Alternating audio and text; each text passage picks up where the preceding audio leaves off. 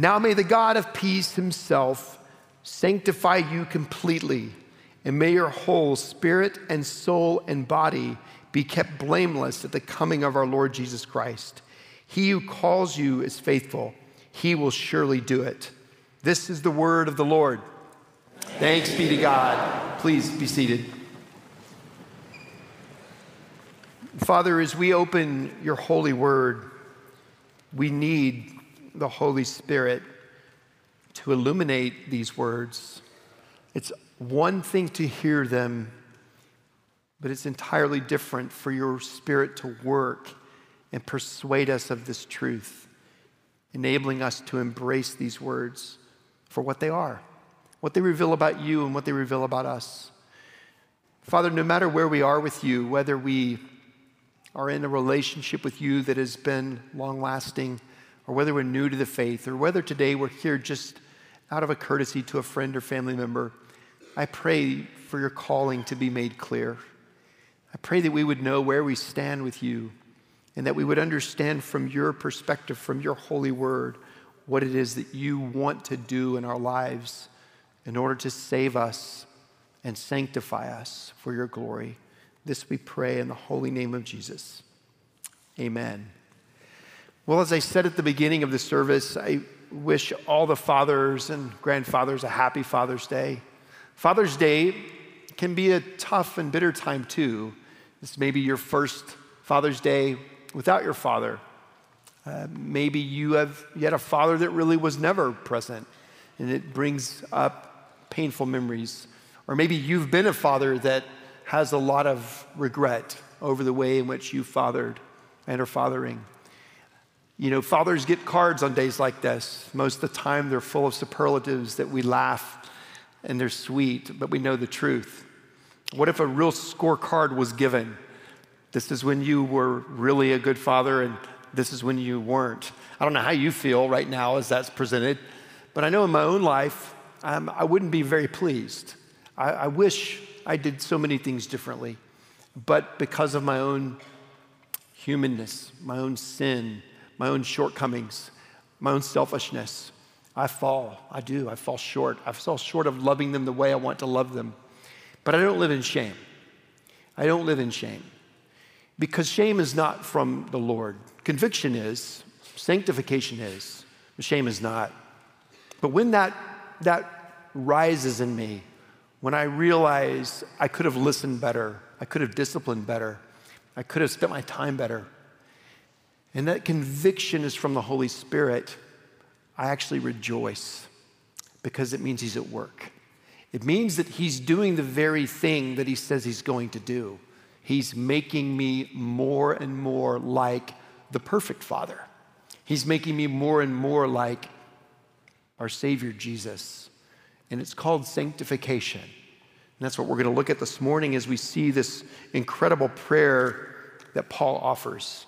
But in order to understand it, I want to actually start with verse 24. And it might be helpful for you to open the Blue Pew Bible in front of you if you didn't bring your own, or you can open the Bible on your, your phone if that's helpful. Verse 24 is where I want to start. It's the second part of this prayer, which is often used as a benediction or a doxology, but it's really a prayer. Verse 24, Paul says, He who calls you is faithful, he will surely do it. So I want to begin by talking about calling. He who calls you. What Paul is presenting here is what we would call effectual calling. It's when God makes himself known clearly to a person in their heart and their mind to the point that they say, I want that. I want Him. I want that salvation. Calling is something that we all experience. There's an external calling and then there's an internal calling. This calling that Paul is referencing, that God has done, is a calling that begins with the Word and the work of the Holy Spirit. And what it means is that behind the scene of every person who has ever professed faith in Jesus, in other words, behind the scene of every Christian's life, is this powerful work of the Holy Spirit in effectual calling. In other words, every person who says, I am a Christian, and they really are a true Christian, they've placed their faith in Jesus, behind the scene of their life, this effectual calling has taken place. So, these four children who came to be baptized this morning, who were brought to be baptized, the four in the last hour that were here to be baptized, what happened in that moment didn't save them. But what the parents are hoping for and are praying for is that at a very young age, each of those children would experience the effectual call. It is the call when the word of God is delivered and they hear it. But beyond hearing it, there is an internal work that takes place, causing them to say, I believe it. I believe that Jesus is the way, the truth, and the life.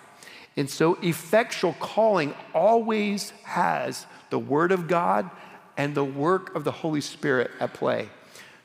Turn in your Bible to the first chapter of First Thessalonians. As Paul is starting this short letter, in verse 4, he speaks about effectual calling. Verse 4 says, For we know, brothers, loved by God. So just pause for a minute there. It's Father's Day, and Fathers are called to love their children. We all fall short. The best dad falls short, but not God, not Abba. Abba's love is perfect. For we know, brothers, loved by God, your primary identity is that, a beloved child of the living God. We know, brothers, loved by God, that He has chosen you. Now, there's a mystery there, and it's profound, but this is what the Word of God says to think of God, the one who created everything, who knows every hair on your head, who can learn nothing about you. He loves you and has chosen you. That's amazing for who his people are. It says that he has chosen you because our gospel, verse 5, because our gospel came to you, not only in word, but also in power and in the Holy Spirit with full conviction. So, what that means is that whatever time in your life, whether you have a specific day or it's more general, like I was around five, it doesn't really matter. Some of you can't remember the exact time, that's okay. But the same thing happens in every Christian. They hear the word of God, it's delivered. It might be delivered while you're in bed as a parent reads the Bible to you at night. It might be a young life leader. It might be a camp counselor. It might have been a Sunday school teacher or a BSF leader. It might have been a preacher. It might have been something you heard on the radio or on a CD, but the word of God was given. But that's not the end of effectual call. Lots of people hear the word of God, it has no effect. But for those who are his children, there is behind the scenes a work that takes place when the Holy Spirit causes a heart that was dead spiritually to begin to beat Ears began to open, eyes began to see, and suddenly that invisible work of the Spirit is at play. And an individual, whether they're five and they say, Mommy, I want to pray that prayer. Or they go to, to their VBS line leader and say, I want to trust Jesus. Or they say to their young life counselor, Something's wrong with me. And he tells them what it is, and he gives them the gospel. That's effectual call. It's the word of God being proclaimed, just as the disciples were proclaiming it, along with the Holy Spirit's powerful work of illumination. It's that way all the time. Even now, when we hear over in the Middle East of Muslims having dreams about Jesus, they seek someone out who the Lord then provides that gives them something of the Word of God that matches what they've seen in this dream. And the Word and Spirit are at work once again. God's means of saving His people, of calling His people, always involve the Word and the Spirit's work. Another place where Paul says this in this little letter is in 1 Thessalonians 2. Look with me at chapter 2, verse 13. Paul continues, and we also thank God constantly for this that when you received the word of God, which you heard from us, You accepted it, not as the word of men, but as what it really is the word of God, which is at work in you believers. So, whenever you profess faith in Jesus, or if today is the day in this sanctuary and you say it was June 16th, 2019, it's because the word of God was proclaimed and something was happening inside you. That was the work of the Holy Spirit that enabled you to believe. This is called effectual calling. In our church, we have adopted a system of doctrine called the Westminster Confession of Faith. And the Westminster Confession of Faith has something called the larger and shorter catechisms, which simply answer questions that are helped to teach children the truth of the gospel. Well, those things which are good at teaching children are good for us to learn as well as adults. And this is an answer to the question what is effectual call? Listen to this incredible statement. Effectual calling is the work of God's Spirit. So it's the Holy Spirit. We celebrated Pentecost last week. We continue to celebrate the Holy Spirit every week. He's at work in us. Effectual calling is the work of God's Spirit, whereby convincing us of our sin and misery enlightening our minds in the knowledge of Christ, and renewing our wills, he doth persuade and enable us to embrace Jesus Christ freely offered to us in the gospel. That's a mouthful, but let me explain. The Holy Spirit's work is the work of illumination. Without the illuminating work of the Spirit, you could never see the Word of God for what it is. Without the illuminating work of the Spirit, you would never believe. But this spirit is at work. And what happens in the life of an individual is they suddenly say, I'm missing something. There's something wrong with me. I have acquired so much, yet I still feel so empty. My life is somewhat meaningless. This is the word that the writers of the Catechism used, calling it sin and misery. There is a discontent. In my own journey of effectual calling, I remember going up to my young life leader and I simply said, Something is wrong with me. I didn't know what because everything looked like it was right. But it was the Spirit of God at work behind the scenes in my heart, setting me at a place where I would hear the truth. The word would be declared, and then my heart would be moved by what I heard. And then I was, as the language says here, persuaded and enabled to embrace Jesus. For every Christian, whether they would use words like this or not, that is what has happened. From the very beginning until Christ returns, that effectual call is going to take place. It takes place when a five year old says to his mom, I want to pray that prayer. When one of the 18 high school students who came to Christ two weeks ago on the Florida trip Suddenly they hear the word, but it sounds different. Suddenly they feel and think differently about themselves. Something's moving deep within them that makes them say to one of their leaders, I need Jesus. The man who led me to Christ came to Christ watching the Billy Graham crusade on TV. Why? Because he wanted to learn how to be a good speaker. His wife was praying for his salvation for five years. Behind the scenes, that's how God did it. You're rising in your career, you're standing before hundreds and thousands of people. You need to learn how to speak. He didn't believe in Jesus, but he knew a man who could speak really well about Jesus. And he fell on his knees and professed faith in Christ. We pray for these little ones who are baptized today that would happen at a young age. But I will never forget when I had the privilege of leading an 85 year old woman to Christ who had come to see her grandchild who was at a conference in San Diego that I was speaking at. About a thousand high school and middle school students were there. It was the fourth night, it was my last talk. I'm declaring the wonder of God's word and Jesus Christ going to the cross. The invitation was then given for all who were not in their words, being effectually called to come forward. Hundreds did. It was powerful. When it was over, one of the leaders said, There's an individual that wants to talk to you. I assumed it was an 18 year old or a 12 year old, but it wasn't. It was a woman in her middle, middle, mid 80s. And I went to her and I said, Hi. She smiled and she said, I want you to know that I grew up going to church. And I can't recall many Sundays that I missed. So think about that. That's maybe 80 years worth of Sundays. And she said, But I'd never heard that about Jesus. Is it because it wasn't preached? Possibly.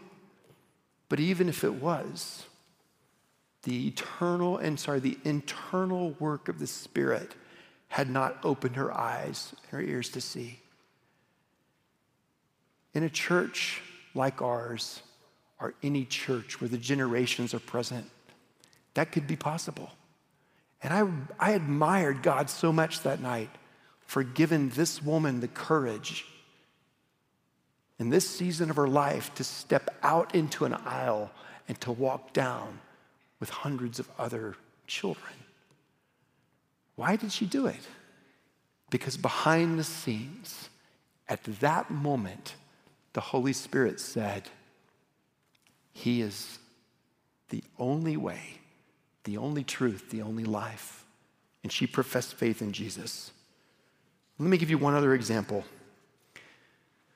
About 10 years ago, my wife said to me, You need to get in shape. And I said, You're right, I do. I have a lot of, I have a high metabolism. My diet's not great, but I'm not that heavy, but you're right. And so I tried. And it didn't go very well. So I got a trainer. My trainer's name was Jason, and he began to train me. If you've ever been through that, you, you have a love hate relationship with your trainer. It starts with hate and then it ends in love, usually. So Jason began to train me, and I had really not taken fitness seriously probably since 1985. And then I saw the results and I felt better. But there was a problem. He had never asked me what I did for a living. And I don't tell people unless they ask. And sometimes if it's, if it's early in the relationship, I avoid the conversation, I change the subject. I don't want walls to go up immediately when they find out I'm a pastor. People become different people when they find out you're a pastor. He didn't ask. Three weeks in, finally, he says, So, what do you do for a living? And I said, Well, actually, I, I let him finish spotting me first. Then I said, I'm a pastor. And he let out an explicitive. And then he said, Oh, I'm so sorry. I said, That's okay if that's how you talk, and I know you do because I've been with you for three weeks already. Just be you. And he was, but he got nervous. And for the next two or three weeks, it wasn't the same. He was nervous. Finally, he said, I don't believe in any of that stuff. I said, That's okay. I didn't ask you to be my spiritual mentor or guide. I want you to get me in physical shape. He goes, just so, you, just so we're clear, I don't want you to, you know, preach that stuff to me. I said, I won't. Agitation, illumination, behind the scenes of every conversion, the Spirit of God is at work. And two or three weeks later, we go to lunch. Remember Good Eats just down the street? I know Bill does. He was there all the time. I had the privilege of leading this young man to Christ. It involved the Word of God, and it involved the powerful work of the Spirit. That's what God does. It's what He might be doing right now in your life. But to what end? It's not just so you can have salvation forever in the presence of Jesus. It's also that you may become like Jesus. And so, in the first part of this prayer, back to 1 Thessalonians 5 23, Paul begins his prayer saying, Now may the God of peace himself sanctify you completely, and may your whole spirit and soul and body be kept blameless at the coming of our Lord Jesus Christ. Now, that's a bold prayer. But remember, God is able from last week. He's able he then says, He who calls you is faithful, he will surely do it. He will surely do what? He will surely sanctify you. Sanctified means to make holy, to be set apart. And for anyone who has experienced the effectual call of Christ in their life, for anyone who has had that illuminating work when you, you felt this agitation, this emptiness, this sense that something is wrong, I need something more. And then the illumination of the Holy Spirit says, and this more is Jesus, and it's only Jesus. And you say, I believe that. That same Spirit is now going to make you day by day more and more like Jesus until you die or until he calls you home. And then you move into perfect glory. What is sanctification? It's a work.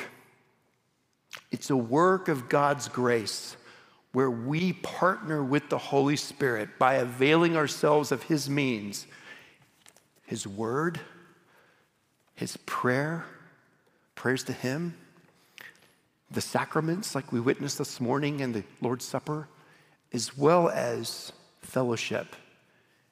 I'm struck by how quickly Paul speaks about the sanctifying work in the lives of these believers. He says in chapter 1, verse 6, after talking about the word and work in their lives, chapter 1, verse 6, and you became imitators of us and of the Lord, for you received the word in much affliction. He then speaks about this sanctification in chapter 4, verse 1. Go there.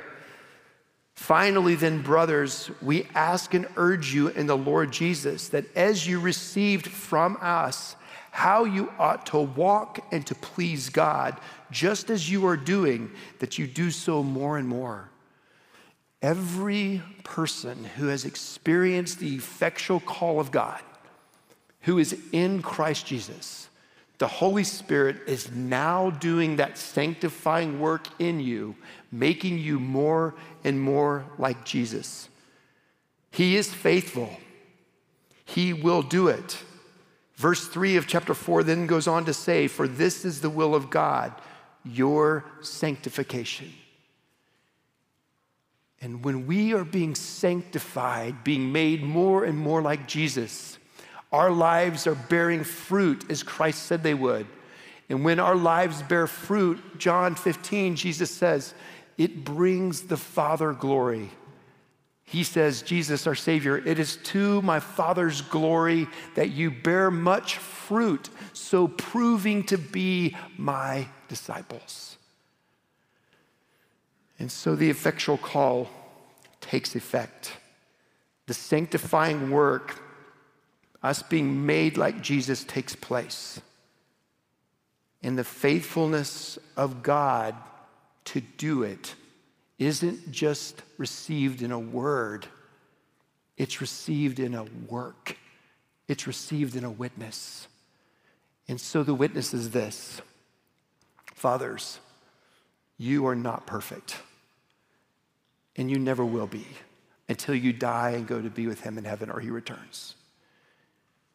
But if you're in Christ, let me tell you something about being a father. In Christ Jesus, you are the perfect father for your children.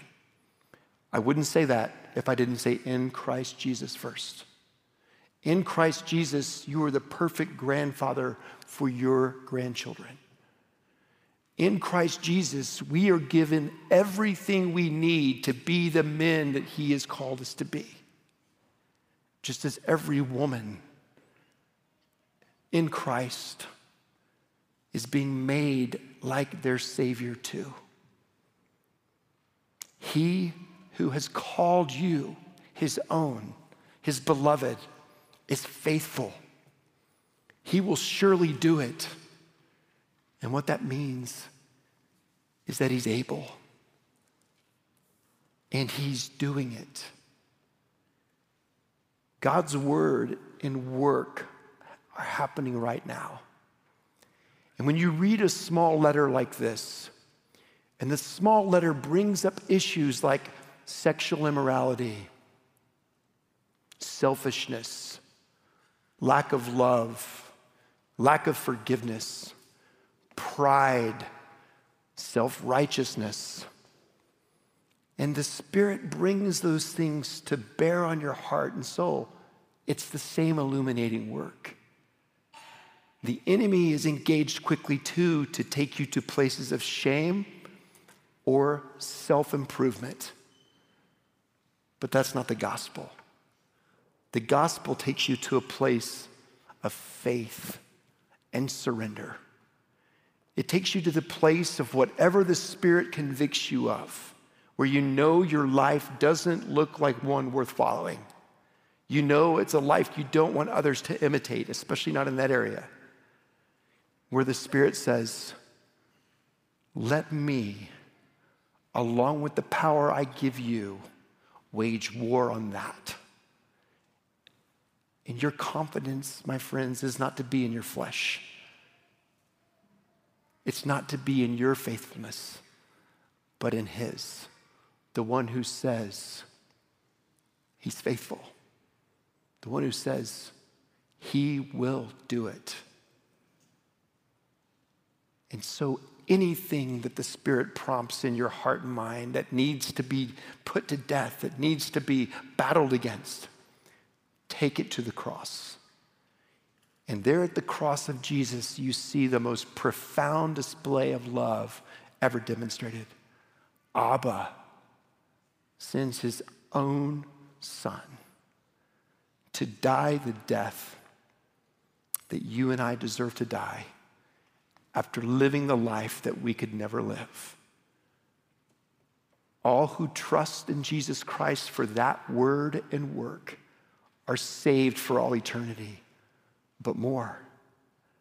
They're promised the indwelling of the Holy Spirit to start now, making them more and more and more like Jesus.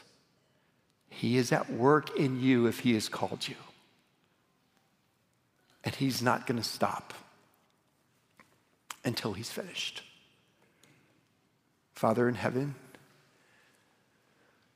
we rejoice that you have called us your own. It's very possible today, Lord, that there are some who entered not knowing you. And I pray, God, that you would make your effectual call very present and real even now. That there would be a stirring, an agitation, a misery, a discontent that would cause them to see that there is one that it's worthy to surrender our life to. There is only one who can save us, only one who can fill that hole, that vacuum. Lord, I pray that you would minister to them in such a way now that they would simply pray the sinner's prayer, asking you to forgive them of their sins, asking you to cover them in your righteousness, asking you to rescue them that they might live with you for all eternity. If that is you, dear friend, pray that simple prayer now and know that you are bearing witness to the effectual work of the Holy Spirit even now. Lord, for those who've come today with the strong assurance of their salvation in you, would you remind us of all that you have done and all that you are doing to save us and to sanctify us, making us more and more like Jesus? And would you ready us, dear Lord, for the day of Christ's return? When we will see him face to face. And you re- would you receive all of us for your glory's sake? Whole change, we pray in Jesus' name. Amen.